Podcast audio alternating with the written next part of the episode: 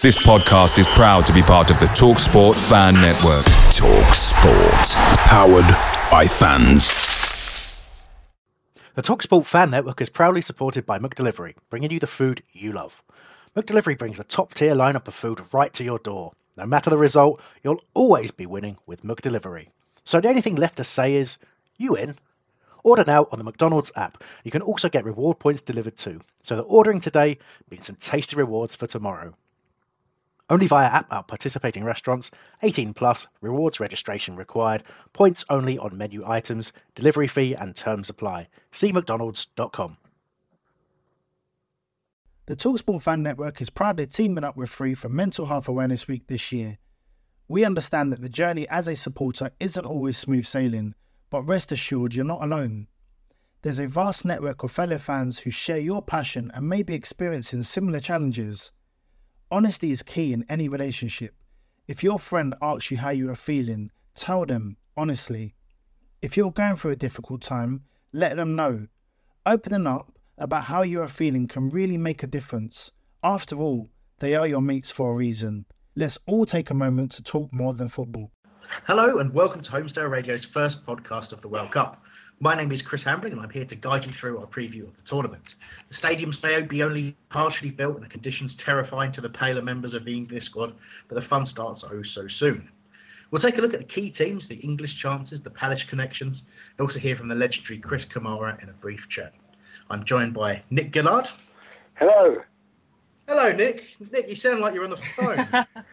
Yeah, I'm in. I'm, I'm in Brazil, mate. I'm in São Paulo. oh, yeah, of course, you're, a- you're a correspondent out there in Brazil. How is how is the weather? Yeah, um, I'm changing my name to Rio. I love it. Um, all right, we were. Um, we were having can see uh, Table the- Mountain from outside my hotel window. It's great. Oh, that's South Africa, already. It is, yeah. I mean, if I'm you can see excited. Table Mountain, yeah, yeah. I, I thought you might be excited, but I mean, I, I'm not as excited as I used to be about World Cups. My- Uh, you have got a cool. my nine-year-old son's going to do Lally. It hasn't even bloody started yet. I've actually, in preparation, my research for the show has been looking through his Match Attax cards. So I'm just putting them in alphabetical order so I can just grab players at random as we mention countries and then pretend to know about them for later in the show. He's got That lots of swapsies. At least it's a lot more research than I've done ahead of this show. I have to tell you, but obviously this this um, podcast is here just as an introduction to the fact we'll be doing review podcasts throughout the World Cup. But um, so yeah, obviously plenty to talk about. Also helping us out today, we've got the returning after at least two years. Long it's, uh. Alex Pench. Hi, Alex. Hi, pleasure. Pleasure to be back after a long sabbatical um, away from uh, podcast land. Yeah. But uh, I mean, yeah, I mean, obviously your one experience of our radio traumatized you for a while. It did, it did. now you are back. But I'm back. Um, so you you- you've been busy. You've been busy yourself. You've been uh, working on these sort of statistics um, email sort of. Uh, what would you call it? It's the equalizer. It's, It's called. a- how would you describe? it?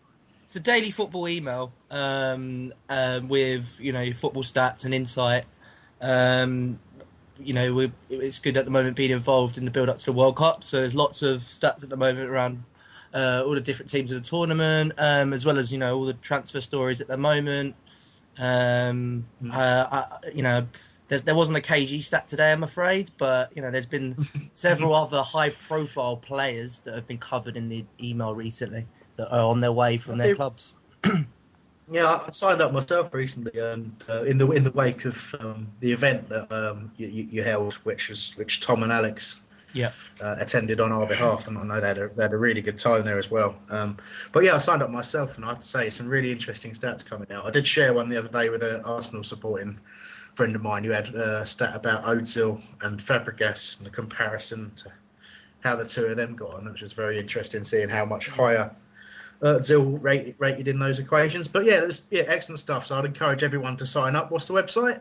Uh, yeah, it's www.theequalizer.com. Very simple. And if you sign up with your email Very, very address, simple. and then you get the email um, week daily um in your inbox. Okay, good stuff. But also, also you have returned here, and um, yeah, like I say, the guys really enjoyed that the event they went to on, on the same night. Uh, myself and Mr. Joe Holyoke attended Football Fancast's uh, similar event, uh, but that one was sponsored by Strongbow, which is why I went to that one instead. I don't blame you. Um, I- no, honestly, it was, it was purely purely that they asked first. Otherwise, I would have been there, Alex. thanks, thanks. But um, yeah, also we um, yeah, I mean that was a great one. We watched the two-two draw with Ecuador, which was a disappointment, but there was you know the food was lovely, and the uh, and the drinks plentiful as well, which was um, which was good.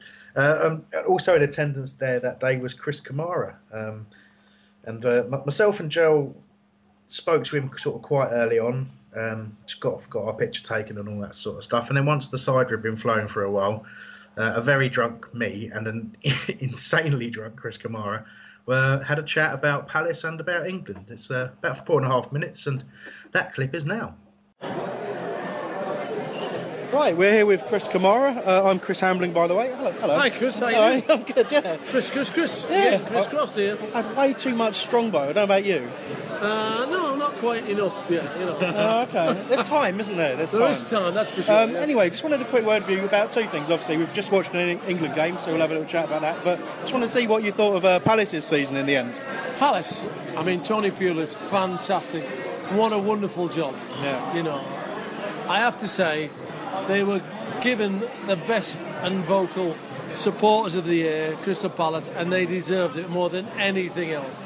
Magnificent. They bought into it from Yeah. the beginning.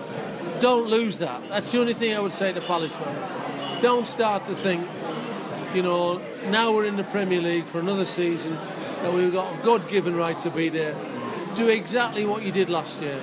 Support your team, even when things weren't going right. I was at games, Stoke City, where you didn't have a shot at goal for 60 minutes, and the crowd were brilliant, absolutely brilliant.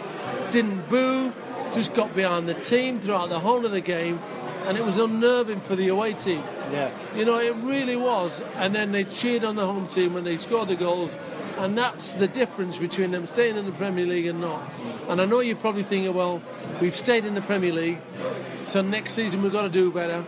No, just be there every single season because that's what it's all about. Yeah, absolutely. Didn't I notice you up in the gantry a few times? I'm just know, behind there, and I saw the uh, we had the girls that were with us gave you a little cami, give us a wave or something like that, or we love you cami. They were chanting at you. They loved No, it. But... I am. I am going to dance with the um, the Crystal Palace girls Oh, quality. at half time at one game, you know, or pre-match one game. Love it. With, soc- with, with soccer AM, yeah, yeah. I'm much- just trying to sort out my tutu, you know. Oh God, don't know what to think about that. Throw me a little bit. tutu. All right, mate. Well, you did. You answered my second thing about was going to be about the fans. So, so uh, let's just talk a little bit about England. You, you mentioned earlier on you think England will probably get out of their group um, potentially, but I mean, Well- after seeing that today, what, do you think? don't don't worry about the uh, the friendlies. You know, Roy's not taking them seriously. I don't understand that. That's my only thing. You know, we had an opportunity tonight to play the team that's going to start against Italy for an hour or half half a game or whatever, and he chose to make ten changes. It's his prerogative as manager, but he does. He only has them for a short space of time. So how do, how do we get any continuity against proper opposition? I thought we would win the game tonight. I, you know, I was under no illusions that we'd beat Ecuador. Yeah. At the end of the day, we didn't. We ended up drawing two-two. Once again, Um, they look they look technically stronger, didn't they? I, I felt I felt they were able to pass and move better than we were at times. Well, like I said, it was a shadow squad. You know, you know, it wasn't the proper team. Ju- Royal say, "Well, judge me on the proper team." Yeah, fair. But you know, well, you know, we'll put the proper team out in the first place in Roy. You know, which is yeah, you know, which is which is the, you know. Uh, anyway, it doesn't matter. It's over. It's gone. It's a waste of a. It's a waste of a game. Yeah. There's no ifs or buts about that. It was a. Why did we have it in the first place? For what reason? You know, Let's say we didn't gain anything from it. nothing at all. Acclimatising, the only thing I can think of. Yeah, For who? then yeah, exactly. lads It's got to be on the team bench, that's got to yeah, play, yeah. isn't it? Yeah, yeah, you know. Anyway, it doesn't matter. Hopefully, against Honduras on Saturday, at the game I will be there. I'm sorry, I, I'm flying out So tomorrow to Miami. Uh, that we play a proper team. Yeah, absolutely. Listen, take take up no more of your No, time. Thank pleasure. you so much. Right, and and Well, up, uh, the, up the palace, Tony Tony Pulis, what a job! And I have to say, you know, I get I get a fantastic reception throughout all the grounds that I go to. But going to Palace, because the fans are just below me, they give me a magnificent response. You Well, know, you'll definitely get yeah, more yeah. next season now they heard that. So Yeah, yeah, great stuff. Brilliant. Cheers, Cammy. Pleasure. Nice one. Thank Thanks, you. mate. Cheers. Bye now. Thanks very much. Pleasure. Thank you. Pleasure, take care. Have a good holiday yeah, enjoy Rio.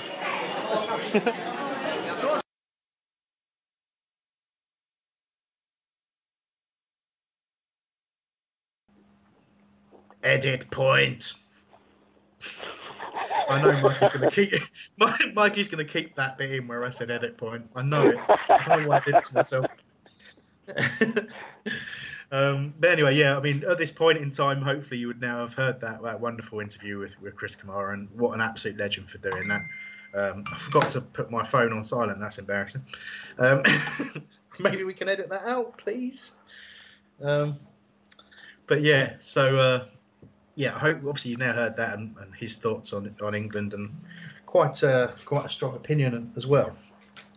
Uh, but that's that's probably where we're going to start. Um, you know, we want to talk mainly in this podcast uh, and, and this series of podcasts. We're going to be talking about England and England's chances and how they're performing, and, and we're going to start there. And the best place to start there is in the the squad selection choices, really. So I'll, I'll hand over to you guys pretty quick on this, but. Um, if I start with with the keepers, there's not really too much argument, I guess, in terms of, of Hart, Foster, and Forster. I suppose Forster being the, the unproven one at, at international level there. Um, Alex, what were your thoughts on on the on the keepers? Anything of a surprise?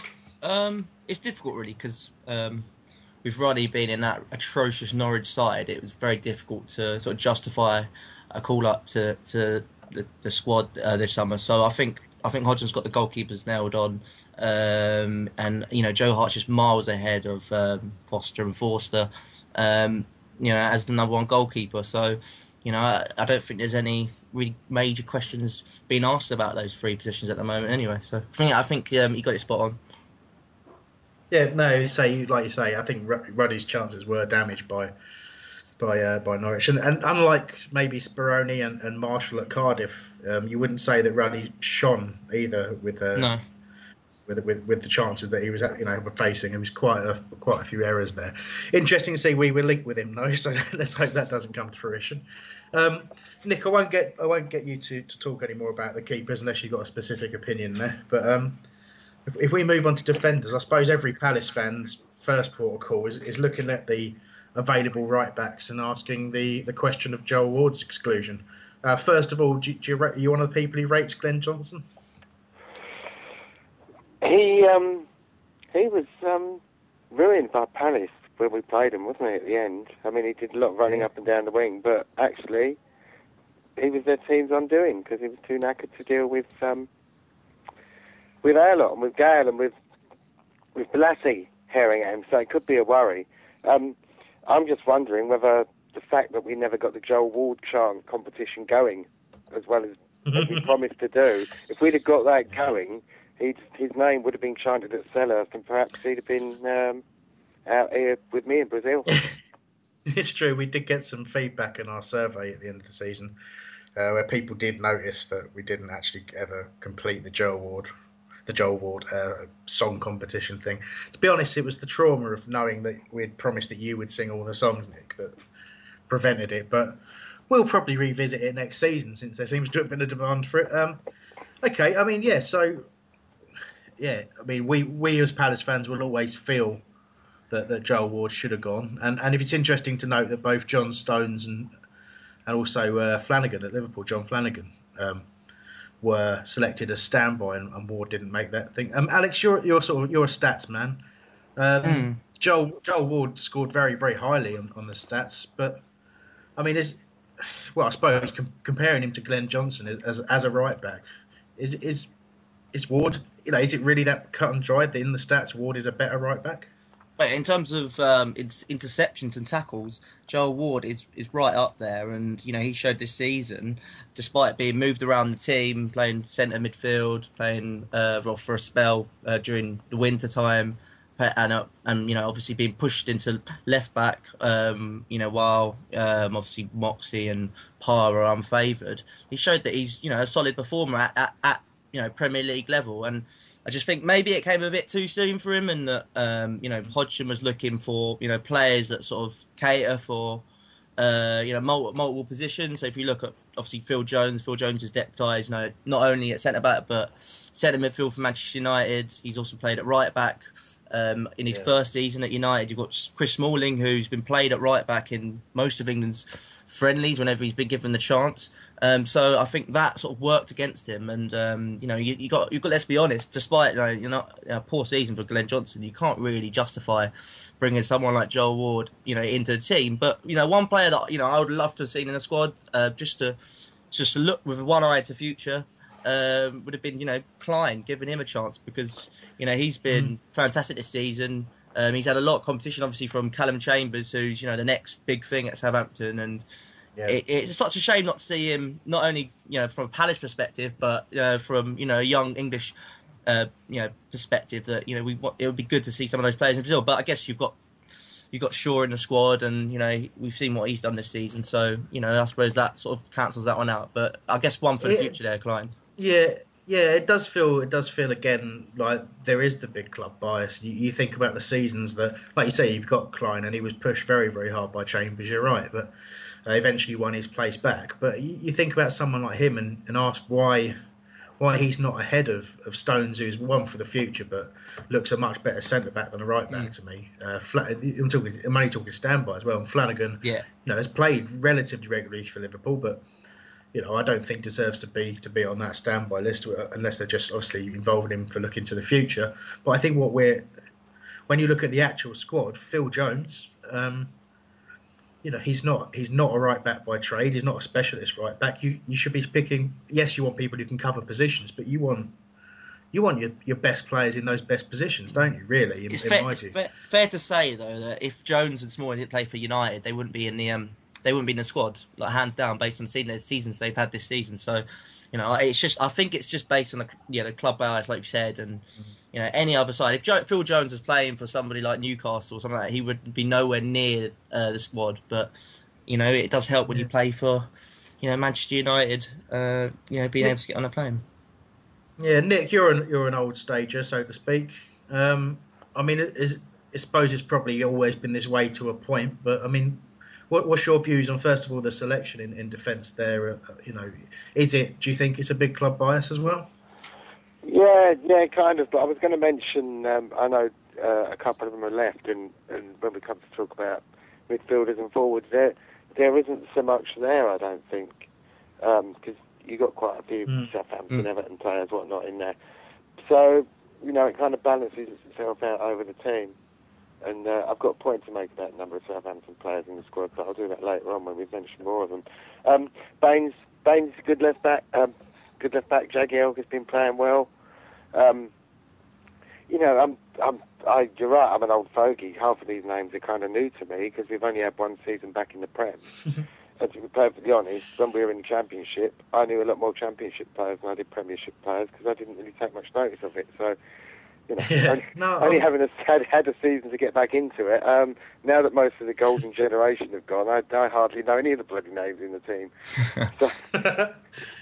it's a weird, it's a weird thing to you say that, Nick. I was, I, I wasn't sure whether I was actually going to go into this or not, but we were talking about it, um, talking about it with some colleagues at work, funny enough, and. Um, when the England when England took their picture on the stairs with the plane behind them, sort of thing, I looked at it and I genuinely didn't know several faces. I know all the names, but I was thinking I've never this has never happened to me before, and it really is. It's because it's because we've spent so much time. I've been so obviously Palace focused, particularly doing this show, that it, it just left my brain that I didn't know what certain players actually look like, you know, properly to see them dressed in a suit. I know where I know who they are when they're dressed in their kits for their mm. clubs, but yeah, it was it was a real shock, I suppose. So I, I do know what you mean, but um, it's also part of getting I mean, older, Chris. I think as well. yeah, shut up, shut up. it's my birth. My Who's the old fellow in the hat? Really, really Is yeah, he playing for thanks us? for that. yeah. See, oh, don't. It's when you start seeing the sons of players you remember playing for. Anyway, grandsons, mate. Yeah. yeah. Sorry, mate. You did, you did mention the midfield there, Nick. Um, obviously the midfield being uh, what. Just, just again, this shows you how out of touch I am. I know Oxlade Chamberlain took a you know, has a quite bad injury. Is he now out of the World Cup? Uh, it Do we wasn't know, hundred percent. It wasn't hundred percent this morning. I don't think. he's got a chance to play the latter Yeah. stages. That's if England even get there. But Okay. Um, So I mean, he was he was looking one of the livelier players against Ecuador, and you know you, you could see that he's gr- he's someone who was given a little bit of early exposure and has grown into it both at club and, and country level. And it, you know he is the sort of player that I, I can see has, has earned his stripes there. And Henderson has been a very different player this year playing at Liverpool. He, he's really grown and has become an important player for them. And it's funny you, to see um, you know they've go on. Can, sorry, can you honestly see those two friendlies as being, or any pre pre cup friend, uh, pre tournament friendly, as a as a true barometer of how the competition's going to go for your team, though? Because I, I don't think, I don't know. It's kind of just the, No, the most no. exciting thing that happened in both the games was the uh, the paper dart incident. The fact that the person who threw it had actually filmed it, and that was on YouTube as well. From the, from the tosser's No, that was amazing. as That- it were. that's the best It's, um, atmosphere you're going to get at, at Wembley. You know, for the next ten years or so. Yeah. so. Exactly. No, it does sum our uh, our fans up to a point, as in our national fans, that they'll get lou- cheer louder for a paper airplane than their team. Having said that, it was an amazing throw. Um, no, Having said that, Chris, England is the only country in the world where if anybody drops anything, everybody cheers. Nowhere else in the world true. does that happen. Yeah, and we just you know we love a we celebrate disaster. That's our thing. It's Yeah. good. Yeah. Um, you've, you've basically you've derailed me from the point I was really really good in. So, you Sorry, know, back to the football. incisive point I was going to make. Yeah, back back to the football. Eh? Um, no, I was going to make a point about Henderson. I think it's interesting. Oh, just just to make a point. You say how can how much can we tell from the friendlies? Um, obviously, you hadn't at the time we recorded this heard the clip from uh, Chris Kamara, and that's exactly the point that, that, that Cammy was making. Uh, that, that he felt not only well, he felt the friendlies were a waste anyway, and Hodgson had actually had approached them wrong, which is you know it's a strong view, but he had consumed a lot of cider. Um, no, um, obviously, yeah. Like I say, the Liverpool fans have, have changed their opinion on, on Henderson, and I, and I think you know he's he's a good one to start in the centre there. Uh, obviously, this is Gerrard's swan song, really, um, and it, it's and same for Lampard. That you know th- these are players that were part of that golden generation you mentioned, Nick, and Yeah. this is really this you know this is them on their powers or on the slide and their last chance to get kind of any kind of recognition at international level in their career. Um, I think if we're honest about it, it doesn't look as strong a midfield as, as perhaps in the past. But two names that do really stick out for me were Lallana and Barkley. I love the fact we've taken Barkley. Um, I remember seeing him at youth level playing against Palace in the in the I think it was the FA Youth Cup, um, and he you know, on his own, he took apart a very good Palace team, and oh, they still talk about him to this day on, on Twitter and stuff like that. The lads that played against him, how he was just bossing them, you know, bossed the entire team. He's a really, really good player. Ale- Alex, your thoughts on, on him and then Lallana? Oh, I think he's one of the most like in terms of the last ten years, one of the most talented players we've produced for a long time. And um, you know, the, the, the, thing about you know Barkley, he's just got great touch on him, but he's so physically strong, and he, he's been able to cape, uh, cope with the demands of the Premier League so well. And um, you know, I've been really impressed with him. And you know, I wish that we could produce uh, as a talking as a Palace fan, a player like that, because you know, since you know um, you know Watson and, and maybe Tommy Tommy Soares Soares to a, a lesser extent. Um, we haven't sort of, Yeah. we haven't sort of produced a player like that that sort of can, can sort of meet the demands of Premier the Premier League. And you know, I think um, you know, but I've been really impressed with Barkley, and um, you know, I, I do think he'd be you know a great option off the bench. Um, if we do need some magic um, and some inspiration, and you know he's a he's a he's a he's a good young player, and, and I'm a player that I you know can't wait to see um you know in, you know this, this summer. Yeah, touch of the in terms of the ability, definitely a touch of the Gazza about him. I quite, Yeah. you know, he's, you know, he's he's a physical specimen, like you know, big big size, quite intimidating for a young lad, um, and just all the talent in the world in terms of the, you know, at the ball of his ball at his feet. Um, So will he, will he be given much of a free role then? Is he one of these uh, impetu- uh, not that's not the right word, but one of these, he's so young that you, you just haven't got a clue what he's going to do type players? Well, Well, I, yeah, a bit to a like point he- Michael Owen used to be when he first started. I know Yeah, I mean, obviously very different. but- yeah, different position coming from centre midfield. I mean, he is, I suppose he is touch unpredictable. But the thing is, it's the word is direct, isn't it? And Yeah. He's very direct. He's, he's not. He's when you know when the young when young players break into the side, quite often they're not afraid to take on a player because they've been doing that in the youth team, trying to outskill each other, trying to burst past each other all the time, and that doesn't leave them until they until they get older and start worrying about consequences and things like that. And he's he's definitely currently in that fearless, almost you know, bull-like sort of directness. And it, it's I say it's a very good. He's a very good choice. I think that's it's what the most impressive selection in the squad, in, in my view. Um, let's let's move on to forwards. I forgot to mention Lallana there. Sorry, mainly because I can't seem to say his name today. But uh, I thought he was he was the outstanding player when Southampton come to Selhurst. He bossed that game. Um, and I think I, I, love the fact that he's got in there, and I think it's a good chance to ask you, Nick, what you what you were going to say about the Southampton players. Well, I, I was just wondering if if how many Southampton players are in there for, or sort of exit or played for Southampton last season. Now, we've had players at Palace that have only done well at Palace in a fairly successful Palace team.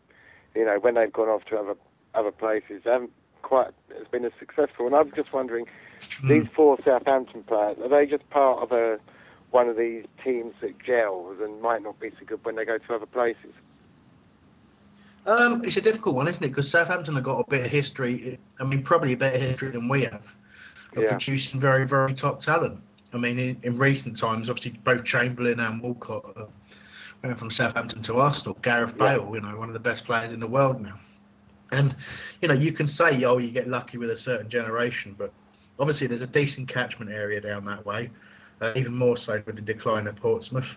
Um, yeah and and they're obviously doing something very very right behind the scenes. They've got a good good academy set up, and it has been that way for a long, time. And I think us as Palace fans, we sometimes forget that you know whilst people like Simon Jordan did invest in the academy and did get decent facilities, they're still some way behind the elite clubs.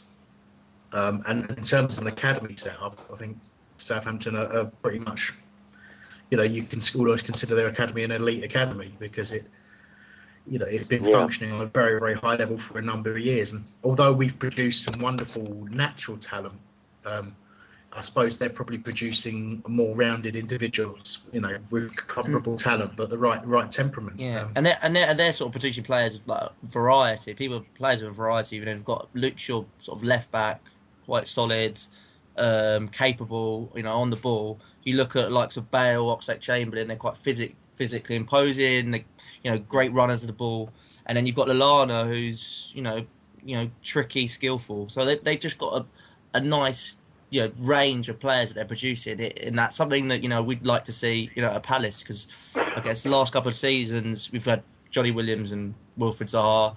Zaha, you know, obviously physically imposing, tricky on the ball, and then you've just got Johnny Williams who, again, you say tricky on the ball, skillful, but not not probably not physically opposing enough for the Premier League. So it's it's it's mm. just getting that variety and that and that and that, and that you know range of, of player. And uh, Southampton has just yeah. been bang on. You know, thanks to just you know the management and and the support that the you know their youth system has been getting. So it's something that you know we'd love to see at, at, at Palace yeah. in the future. I I do I do think that you know, in terms of youth football, it, we are quite comparable to them. You know, we're, we're a little bit behind them, but there's certainly someone you can look to to catch up to. And there's no there's no shame in admitting it. Of course, we love to big up our players um, and, and, our youth players, and you've seen it, I suppose, a little bit with, with the likes of Hiram Boateng. Sort of played played in a, uh, the yeah. cup against Stoke when he was still 16, and, and had a really good game alongside Jedinak, but hasn't really um, sort of well, it's, not, it's been difficult for him since because obviously he's not going to get much first team football here. He got sent away, didn't settle at Crawley. Um, I mean, I blame John Gregory for that myself. He just didn't want to take the risk with mm. him or Sullay Kaikai. And but you get that as part of their education. But people were saying, oh, you know, on, on the BBS and whole this week, you know, why why sign any new players if KG leaves? Because Hiram Boateng's there. And you want to believe that. You want to believe that that's oh, the case. But certainly, and, and it's a Premier same... League yeah, yeah, certainly, and and the case for you know Alisani as well. Like if God, you know, God forbid, touch wood. If I can find some wood in, in my in my room at the moment, where, where touch we, we skull. touch the skull. There we go. It's done. If we if we can consolidate, you know, our place in the Premier League for the next couple of seasons, you know, where does Alassani fit into that? Do we feel that you know Alassani could you know be able to step up and has, has he got the physique to you know manage the demands of Premier League? It's all, it's all you have to wait and see. But I guess that's what Southampton have done you know really mm. well that they've done, been managed to do that, and the players they've produced have just been out of this out of this world over the past couple of seasons. So you know that's a tough mm. challenge ahead there for Pulis and Parish and you know the rest yeah. of the board. Yeah, absolutely, and it's it's the sort of setup that the FA need to be paying as much attention to as possible because if you've got more than just Southampton doing it, and like I say, the other clubs do, but it, it's not been the production line that they've had. So, be interesting to see what, what happens in the future. I very much think we, you know, we're quite, you know, visionary with our, and I know Gary Issott's been very forthright about what he needs as well. Uh, to move us forward, so I think we're going to head in the right direction. We can see a bit more of that uh, on the forwards. Um, no not really any surprises there. Sturridge, Rooney, Welbeck, Lambert, Sterling. So Lambert moved on to, to Liverpool from Southampton, but um, I don't really. There's no one really who missed out on that squad that I would bring in. Um, so mm. just quickly, either of you two gents got an opinion? Is anyone you would like any change you'd like to see in those in those forward positions? Uh, start with you, Alex. Not really. I, I would have loved to have seen Jay Rodriguez um, have, have, made it and you know have been, been fit to, to make the tournament. Because I think if he was fit, yeah. he would have sort of given Hodgson a dilemma. Because you know he's been you know top, one of the top scoring uh, Englishmen in the Premier League this season and he's just been brilliant and sort of he sort of released the burden off Ricky Lambert. And I think that's what the club have sort of looked at and thought all right fair enough we don't need you know an aging forward on our books. We've got you know Jay Rodriguez one of the best English strikers in, in, in the league at the moment. So it's a shame that he couldn't make it. Um, apart from that, I guess the other. Away days are great, but there's nothing quite like playing at home. The same goes for McDonald's. Maximise your home ground advantage with McDelivery. You in? Order now on the McDonald's app. At participating restaurants, 18 plus, serving times, delivery fee, and terms apply. See McDonald's.com. The Talksport Fan Network is proudly teaming up with Free for Mental Health Awareness Week this year. We understand that the journey as a supporter isn't always smooth sailing, but rest assured you're not alone. There's a vast network of fellow fans who share your passion and may be experiencing similar challenges. Honesty is key in any relationship. If your friend asks you how you are feeling, tell them honestly. If you're going through a difficult time, let them know. Opening up about how you are feeling can really make a difference.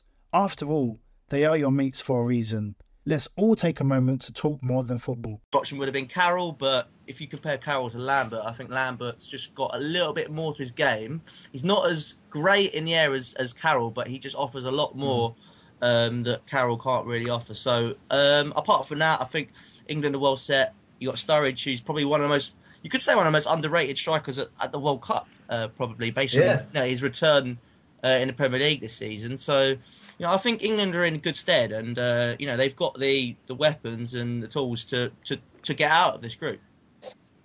Yeah, no, I, I, I definitely agree with that. And totally on Sturridge is a, a very good point. Um, not as convinced by Danny Welbeck, but um, we'll see what happens with him. Um, Nick, so I mean, again, Alex has covered it quite well there. Really, I suppose Rodriguez injury, and obviously Carroll deciding whether or not he'd played enough football and offered enough. Those were the, the, the two main decisions. Uh, anything yeah. else you can think of? And, or, um... what, what sort of Wayne Rooney we're going to see in this tournament? Is he actually going to turn it on in a World Cup, or is he just going to be kind of disappear again like he has in previous big tournaments? Um, I think you know, I, I, that's, I love that's going to be a key key point to England getting out of the group. I think how how well Rooney yeah. does. I mean, we all I know. Um, if you watch Rooney throughout a game, he, he doesn't stop putting a shift in. But you know, if his attitude's not right, it, it seems to affect his performance. But yeah. you know, I've said, hopefully he's grown up a bit. Yeah, well, I've said before, you know, it seems to every now and then be quite an unpopular opinion, but I'm a huge fan of Wayne Rooney as a footballer. Um, you know, I, I, thought it was great when he broke on the scene. I thought it was a shame when he lost a bit of form, and I think it's a shame that people the, sort of turned against him just because he was kind of successful. But I think, you know, yeah, cool. I, I just think that, and also this season, I think he had his two best games against us you know, typically yeah. typically against us. I think he was fa- yeah. phenomenal at Selhurst. I think he was best player on the pitch. Great. You know, scored an amazing goal. And at Old Trafford, you know, he was the star performer. So, you know, I've, I, have got full faith for Rooney. I think he's got, he's still, yeah. this is his last tournament to perform. And, um, yeah, I think he's, um, yeah, I think it all, most of success will depend on Rooney, no matter what you know press have been saying recently. I think the thing with me for, on, on Rooney is that I, I've always felt that he suffered from being so good a player in that he can, you literally could put him anywhere on that pitch, right? Anywhere, and I'm I'm including goal on that, and I'm pretty sure he give absolutely everything he had and produce you know a minimum seven out of ten performance in every position. That's my genuine belief about how good a footballer he is.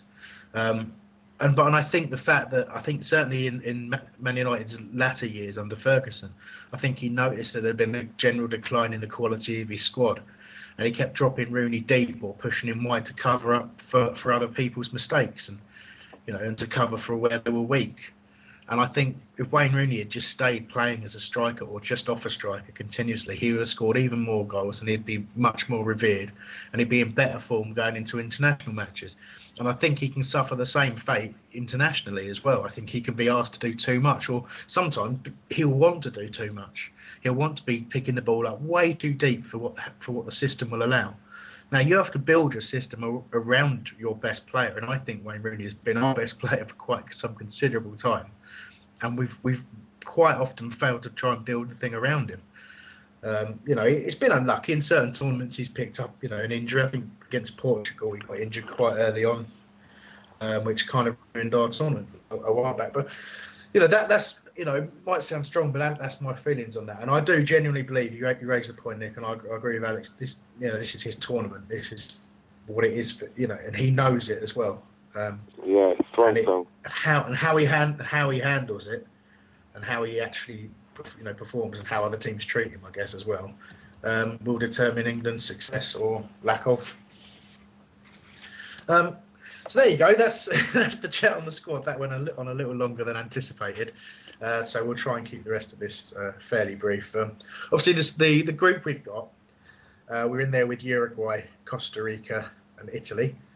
Um, I, I picked out my three players to watch. Um, obviously, Suarez from Uruguay, if he gets fit, I mean that's an obvious one. Um, you know, and, and it, effectively that's the best the best striker at the uh, World Cup. Would you say, Alex? Yeah, well, if he if he's fit, um, then then sure. Um, and uh, you know, obviously, if he's if he's fit and, and ready, you know, Uruguay can top this group. But without Suarez, you know, they've got to rely on you know Edinson Cavani, who's not really led the line that much this season for his club side.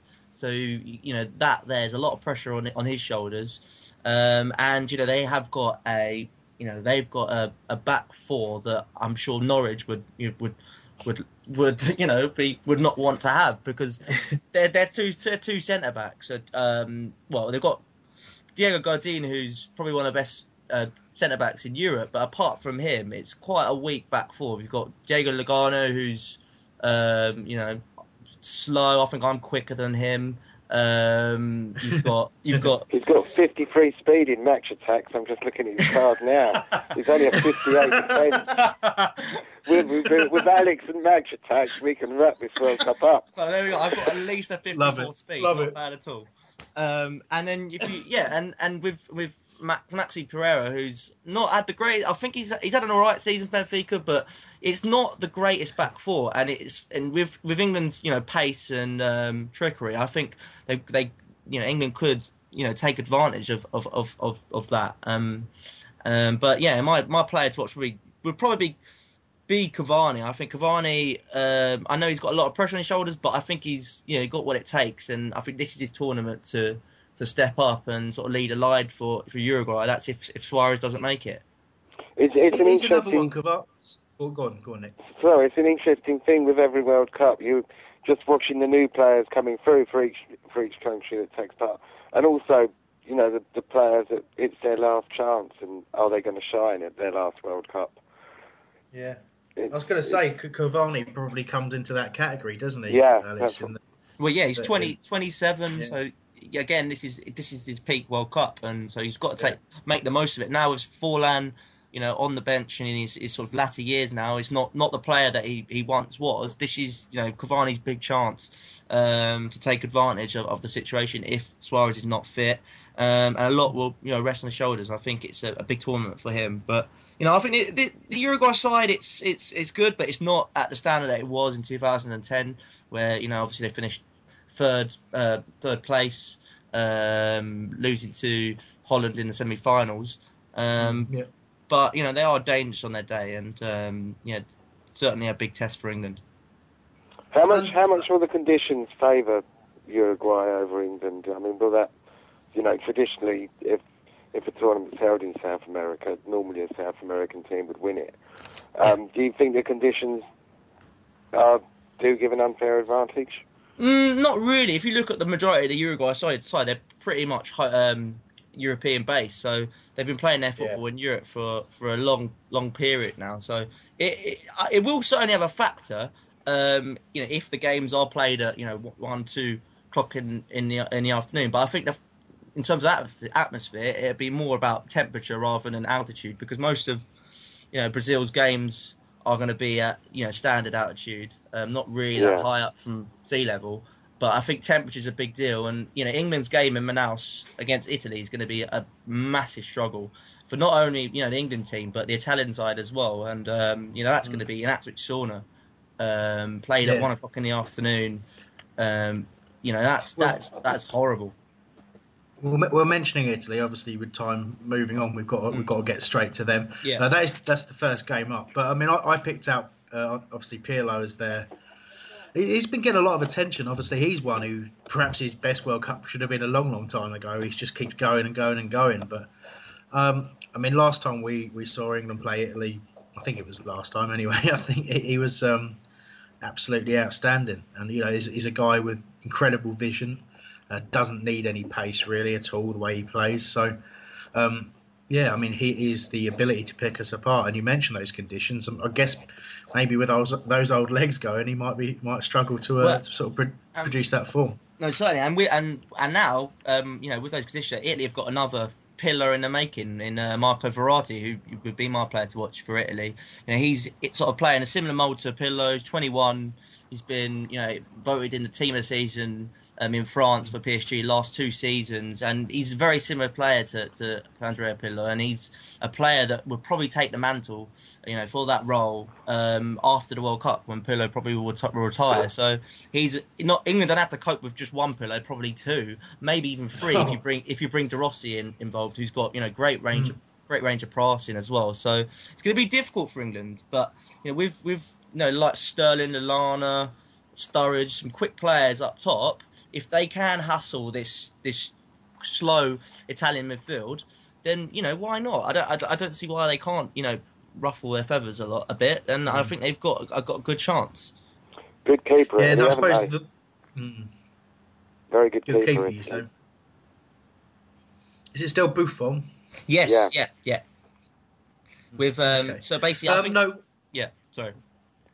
No, I was just I was just going to say, interesting to talk about the matchup with Italy. It's a good time to just go into it, save us a bit of time uh, later on. Um, from what from what you, you we're talking about here, I think obviously the, the Italians will be the ones with with the majority of possession, and it, I think it's all about what England do when when they haven't got the ball.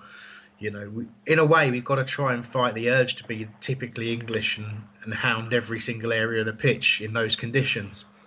Um, I think it will be a case of dropping back you know, a little bit like Palace have been doing this season, I suppose, is a good parallel in the let them have the ball, let them work it. Don't don't have someone chasing down every single ball in their you know in the opposition half. Just just play it sensible, conserve your energy, and when you've got that chance to break with pace, that's when you do it and you, and you get people up in support. And think that's that's the way for us to beat Italy, in my view. Yeah, there's no there's no way you can close down at, uh, at every moment and defend from the front, a la Palace in the Steve Bruce era, in that Yeah. in that kind of in those kind of conditions, and it's it's almost going to be chess like, isn't it? You know, when when is the team that's when are they going to make a break, or are they just going to keep the ball and let both teams have a rest? And you know what I mean? It's going to be it's not going to be um, end to end for certain. No, yeah, and and I, you know, I think England just got to be really economical when when- whenever they have the ball. Like if you look, remember this season, obviously Palace, you know, we we had the the, the, the ball the least amount of time out of any other Premier League side. So I think Yeah. that's what's going to happen against Italy, and England have got to really use their possession up as much as possible. Uh, there you go. I think yeah, Palace showing the way once more. Um, obviously, the, the, the, the, fi- the final team in the group was uh, Costa Rica. Um, all I could think of was Paolo Wanchope. Yeah. Uh, but there is that fact that Paolo Wanchope has got late. more goals in more goals. yeah, eight years too late, yeah. Uh, but he has more goals in World Cups than Messi, Rooney, and Van Persie combined. Ha- uh, that that's a good stat, isn't it? Yeah, if it was eight years ago. All right, all right, but that's that's all I had. Um, so, Alex, you're the one who uh, who knows everything about football. what have um, what have Costa Rica got? Uh, well, it's a shame because you know obviously uh, they've had the injury to Bryan Oviedo, um, you know, second half of the season, which is a massive shame for them because he's sort of their ma- uh, their big big. He has a big say in most of their attacking play um, on the right hand side, so he's injured. So, but based on that, it's a team that have, you know, they've they've looked strong. Um, in the qualifying campaign, um, with the likes of Bryan Ruiz and, and Joel Campbell. Joel Campbell, obviously on loan from Arsenal, maybe a good yeah. target a good target for, for Palace next season. That's if he's not um, not going back to Arsenal. A player that sort of performed really well in the Champions League against Man United, scored sort of great goal, um, and him and you know Bryan Ruiz, who didn't really he didn't really pull off for him at Fulham, but he's a player with you know immense talent, and you know this, you know I think you know he's much better suited to international football. So they have got some good attacking players, but you know at the back it leaves a lot to be desired, to be honest, because you know there, there's not a lot of strength there. Um, and but they do have a you know a, a great keeper in Keylor Navas, who you know was great in La Liga last season, probably one of the best goalkeepers in the Liga, rivaling Courtois. So you know, although that England probably will break down um, break down their you know their defence, their goalkeeper would be an, an, another obstacle for for the likes of Rooney and, and Sturridge. Well, fantastic summary. Thanks for that. Uh, what have you got, Nick? What are the I agree to- with everything that Alex said because there are no Costa Rican Match Attax cards. Get the tax out. Go on. Yeah, well, no, none in my son's collection. oh, that's a shame. All right, well, that is a real shame. But um, I'm sure Well, I'll you go. find out more before our next show because this isn't the only one we're doing, is it? No, of course not. No, I'll say most the main focus will be in the review shows. So uh, we thought we'd give you a little bit of something. Plus, I really wanted to share that Cammy interview because it's so funny. um, so, I mean, just on a general point, we've gone through England's group. You know, I mean, well, I, I mean, I'm hopeful we'll qualify out of that group. I, I don't see. I think I think it'll be you know between us and, and Uruguay for second behind Italy personally. But you, you never know really with Uruguay with that sort of ability up top could quite easily win that group in you know in South America as well. So it's it's a it's an interesting one. Um, I- but I'd we'll uh, I Yeah. agree. I think I think um, I'd actually think England will top the group, um, and then I think it's going to be between Italy and Uruguay. I think it all, all will be down to Suarez. If Suarez is fit, then I think you know Uruguay will be a tougher proposition, and, and I think they might get that second spot. But I think Italy. The good thing about this Italian side is there's a lot of different options terms of formations that have been tried out in friendlies recently. So I'm going to go with England Italy. okay. Um, what do you reckon, then, Nick? Just just so we've got a. Um. I think that um, Costa Rica will produce one shock result during the group Yeah. games. I don't know who Yeah. it will be against, but I think they'll they'll they'll win one of them, and that will decide who goes. Whoever loses to Costa Rica. There you go. You heard it here first. Um, all right, just a quick rundown on the remaining teams. We're not going to go through them all, obviously. Um, what I do is I want to try and get uh, each of us to pick, you know, our our sort of best two teams that we haven't discussed so far that we think will make an impact at this World Cup. Maybe um, word from Alex on some of the best, best, better players that we'll see, um, and then we'll uh, then we'll wrap this thing up. Um, I'm going to start with a quick mention as well for obviously Algeria um, didn't end up picking Adelaide uh, Guardiola, so they've you know ruined any chances they've had of getting any attention from us. Agreed. Um, but obviously Australia have done the correct thing, not only picked a Palace player but made him captain. Uh, so, uh, well, what, what do we think of Australia's chances of making an impact? It's a it's a strange one, really. Because obviously they've got their players are sort of mostly scattered around Europe these days. Although they've been getting more and more homegrown, you know, home-based players sort of involved in the setup, I suppose, in recent years. Um, a lot of the time, they seem to be playing games against some fairly obscure nations. Um, So it's hard to crazy really old judge- routes at the final, don't they? Yeah, yeah, All they the do. Yeah. playoffs and you know they might It's- be playing somebody from But- South, South Korea or somebody, and then somebody from the states or some from the Americas to get in. It's Mm. really weird. and then having to face Spain and Netherlands and Chile in the group stage. Not e, It's not easy for them, is it?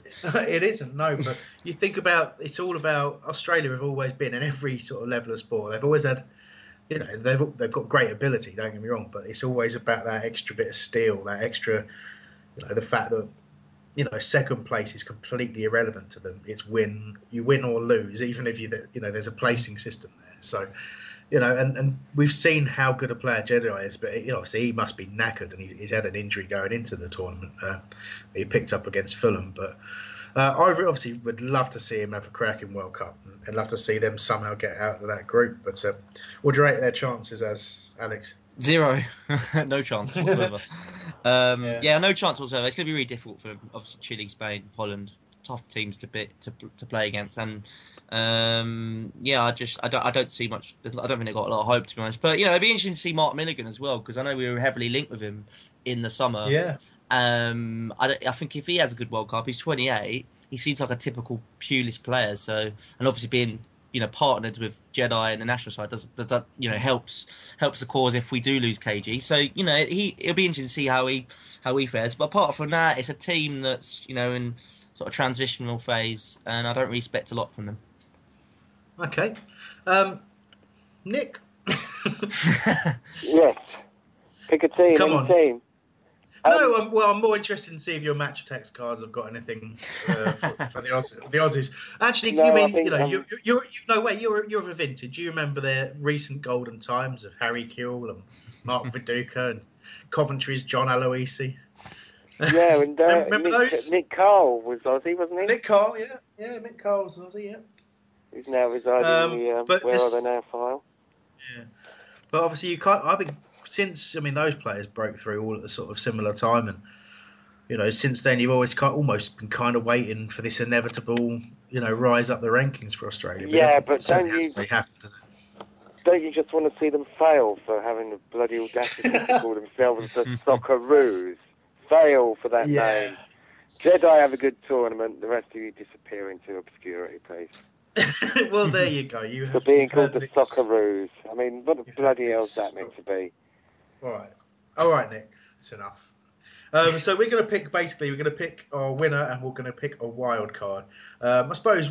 Well, Alex, what do you say a wild card would be? And someone we think will just make an impact, or maybe could go all the way and surprise people, like Denmark Well- did all those years. Well, not Yeah, ten, well, I, I, European Championships. Potentially, yeah, and um, a lot's been said about Belgium, but for me, like the lack of you know tournament experience might not work in their favour, despite you know the good players that they've got, lots of home-based players, um, like of Hazard, Kompany, um, Mirallas, Lukaku. You know, the list is endless. Um, but for me, I think I think Switzerland has not been talked about, you know, quite highly because I think I think they've got a lot of good players in that side, a lot of good young players. They're in a in a fancy, you know, they're in a quite a quite a simple group to get out of. If, if you look at, they're, in a group with France, but they're also in a group with Honduras and Ecuador. So I think I know Honduras and Ecuador were, you know, tough opponents for, for England, but um, I think Switzerland have got you know the talent in, in, in their squad. You know they've got Drmić, who scored a lot of goals for well for, for Bayer Leverkusen. Oh no, for Bayer Leverkusen in Germany this season, and he's on his way to Bayer Leverkusen after the World Cup. Um, like Sir Valentin Stocker, Gökhan Inler, lots of lots of players that have been solid performance in performers in Europe. So I think they've got a, a, a decent shout of making maybe the last sixteen, the quarterfinals. You know, maybe if they do pull a shot, you, you never know, maybe a semi-finals appearance. Um, And then I'd say my winner would probably be Argentina. I think Argentina have got, um, yeah, the best the best attack in the tournament, were like Aguero, Messi, Higuain, Lavezzi coming off of the bench. Um, and you know, in that midfield's not bad either, with likes of um, Gago and Mascherano. So, and also not forgetting Di Maria, who Di Maria, who I think has had a wonderful season this season, um, and he's sort of my tip for player of the tournament because I think he's so underrated, um, but he offers a, a lot for it for his for his side, and yeah, I think I think they're my tip, Argentina. All right. Um, I've just noticed Tom's been uh, producer Tom, who's producing today in Mikey's absence, has been noting that uh, he feels Japan are going to perform amazingly. I really hope you're right, mate, because I've got them in the sweepstake at work, and I wasn't best pleased about that. But since you've told me they're going to win the World Cup, I'll uh, I'll go with that. Um, all right, Nick, let's you can have your two, and then I'll finish. I think Nigeria will have a little bit of a run. Looking at the other teams in their group, um, I think they can come, come runners up behind Argentina in their group, and and if they get get through that, then they, they'll play the winners of Group E. Now France in Group E are either brilliant or absolutely the whole team self-imposed and their captain headbutts people. So I mean, you know, there, there could be a chance of Nigeria getting getting quite away. Um, I know it's boring. I actually fancy Spain again. I, Oh, really? I, yeah, I think they they're gonna they're gonna do it. I really think that. All right. Um, I think. I mean, uh, you know, everything. Every part of me thinks wants to say Brazil because it's their home tournament. Um, you know, and their fantastic reputation, and, and the fact that you know they're, they're a very, very, very good side. Um, but it's interesting to note from just you know reading about sort of you know around the internet and things like that that you know not not everyone's convinced about Brazil that you know that, that this is a team that can actually come you know, compete to win the tournament, uh, which you know, which is interesting. I have to say, I haven't really followed their results closely enough to say it, but um, I, I mean, I'm going to go with with Portugal, um, not not even as the wild card because I just think any team that's got Cristiano Ronaldo has got a chance of winning every game that they play. You know, I'm not saying they will do, but I think he he on his own is capable of winning football matches, and if he win, if he does it, wins the right ones and gets on a roll. Um, but I mean, obviously, I know he's, he's another one who's been coming into the tournament with, with injury issues. But if he's free of those and he's fit and he's on he's on his game, you know, and it, again we talk about it being at the right age. It's, it's peak age for him as well. He's like a modern day so I- Alan I think- Lee, isn't he? he is. He's he's like Alan Lee's slightly less talented brother. Um, I hate I hate Alan Lee. How dare he elbow Jedi? How dare he? Anyway, um, and my wild card, I'm going to pick the USA. Because I I think that they I just I, again I look at their squad and I, it's not like the sort of promising USA squad of yesteryear that, that you know I thought you know they're they're eventually going to become you know a decent a decent team at world level. Um, and I and I look for it now, and other than obviously the keepers and the, and the likes of I suppose Dempsey and Altidore and oh, I suppose I should try and think of any others really. Um, probably does DaMarcus Beasley still play for them? Cobi Jones. He Not does. really. don't know about Cobi Jones, but yeah, I remember Cobi Jones. Anyway, that, let's not let's not get distracted by Cobi Jones's hair. Um, uh, I mean, I just think that they've got a shock in them. Um, I don't. um, Maybe not. Maybe they won't get out of their group. I don't know. That I think. I think that there's enough Well, talent Germany there. and Portugal. they won't get out Yeah, exactly. They've they've got USA have got no chance. They haven't got Greg Ber- Berhalter anymore. So That is Australia true as well, have yeah. got more chance. Iran have got more chance of getting out of their group than the I, USA. I, I think they. I think in that group they got a shock in them. and there's no uh, one and of there's those no two- World one those Cup, teams you no mentioned. fancy, no World Cup, no fancy, no fancy, no World Cup. There we go. Well, exactly. I miss Fancy as well. I'm sure the referees don't. No. Um, so there you go. That's that's my little tip. Again, I'll be interested to see how that pans out. But I just think you know, football or soccer is growing. There, um, it, it, I just think it's almost inevitable that that they'll get something to get behind, uh, get some real excitement out of the tournament. Um, uh, yeah, I, I do think that they'll give them a shot result. for years and years and years and years and years, Chris. They were saying that when my dad was little about how America were going to break through because so many people I, do, out there. I, I think uh, I think the recent times that they've they've really made massive strides. Um, that's because they're all we'll see. You need massive strides if you're that big. yeah, I can't really talk, but yeah, all right. so there you go. There it is. Um, that's that's it. I mean, look out for our review podcast. They'll be released at various different points throughout the tournament.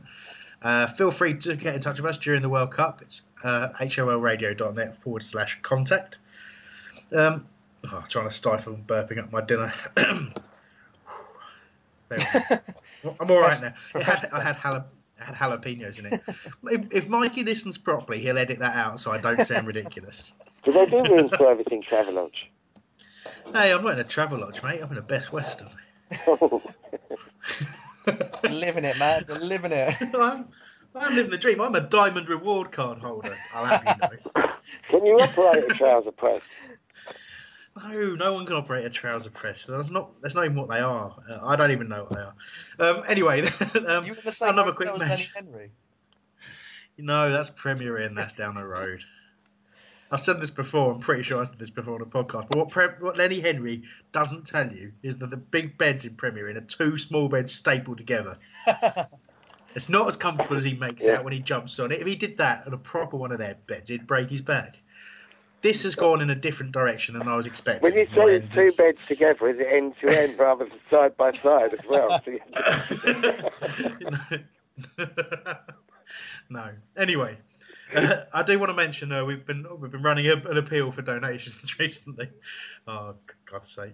Um, so uh, anyone who has donated, thank you so much for doing that. We will be giving you a shout out when the domestic season returns. Um, but we're genuinely humbled by the support you've given us so far. So anyway, we will be back soon with those reviews of the tournament as we follow events of the World Cup to a conclusion of some sort.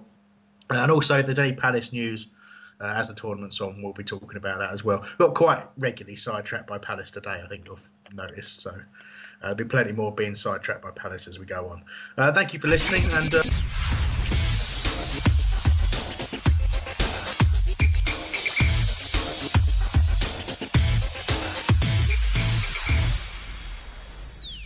Without any of this,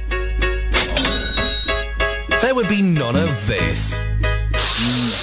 So there's some sort of sniffing sound there. I don't know what's happened. Alex, um, Oh, no, it wasn't me.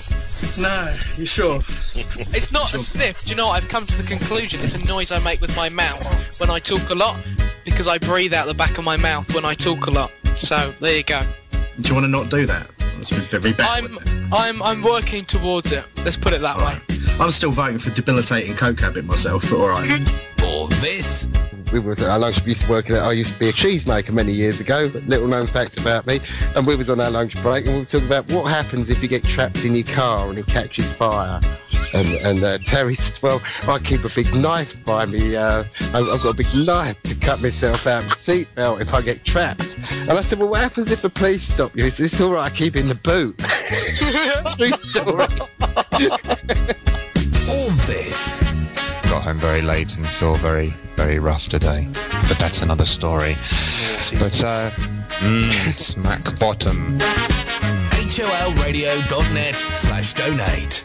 The Talksport Fan Network is proudly teaming up with Free for Mental Health Awareness Week this year. We understand that the journey as a supporter isn't always smooth sailing, but rest assured you're not alone. There's a vast network of fellow fans who share your passion and may be experiencing similar challenges. Honesty is key in any relationship. If your friend asks you how you are feeling, tell them honestly. If you're going through a difficult time, let them know. Opening up about how you are feeling can really make a difference. After all, they are your mates for a reason. Let's all take a moment to talk more than football. It's the 90th minute. All your mates around. You've got your McNugget share boxes ready to go. Your mate's already got booked for double dipping, and you steal the last nugget, snatching all three points. Perfect. Order McDelivery now on the McDonald's app. You in? At participating restaurants, 18 plus, serving times, delivery fee, and terms apply. See McDonald's.com. This podcast is proud to be part of the TalkSport Fan Network. TalkSport. Powered by fans.